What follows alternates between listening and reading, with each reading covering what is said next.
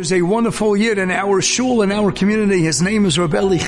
And he grew up the grandson of the illustrious, the renowned, Heilige Rabbi Yoman Zev, known as Rav Elbel Cheshen Zechatzadik Levracha. And he was known as an unbelievable tzaddik and of course very makbid when it came to dikduk, hamitzvahs, you name it. And when it came to Shmiras Einayim, even his own family was not aware until one day, Besof Yama, he was staying by a daughter in Shaarei Chesed and his son came along one morning to pick him up to take him for a doctor visit and he wasn't wearing his glasses at the time and the son says, okay, Tati, we're going out to see the doctor and the father says, no problem, I just want to get my glasses and before he had a chance to get his own glasses, the son picks him up and he says, no, Tati, these are sunglasses. I was just outside. It's really not sunny today. You don't need your sunglasses. He says, no, but it's daylight and the daylight rays sometimes it causes me a little bit of harm. You know what? I still want to wear my sunglasses. So he says, no problem, Tati. You can wear your sunglasses. Just give me a minute. Let me clean them off for you. And his son takes his father's special sunglasses into his arms and he picks them up and he's about to clean them for his father and he holds them up to his eyes as many who don glasses daily know and that he was just looking to see how clean they were.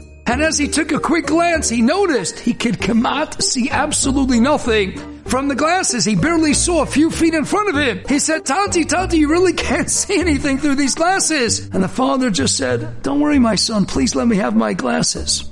And only then did the son chop that every day his father wore his special sunglasses in the street. They might have looked like ordinary sunglasses and they were anything but because the son finally chapped and now I see how holy my pious father really is. He would walk in the streets even if it wouldn't be all that sunny out, but he put on his special pair of sunglasses. Why? Because the same way his father was ever devout and pious when it came to Shmir Samitzis at the top of the list was his dikduk and Kedushas Einayim and Shmiras Einayim, his special pair of sunglasses to make sure that he only see what he needed to see and he wouldn't see that which was forbidden. Let's follow that lesson. Let's follow in the path of a Heilige Cheshen, and let's go out and make sure to see only that which we really need to see.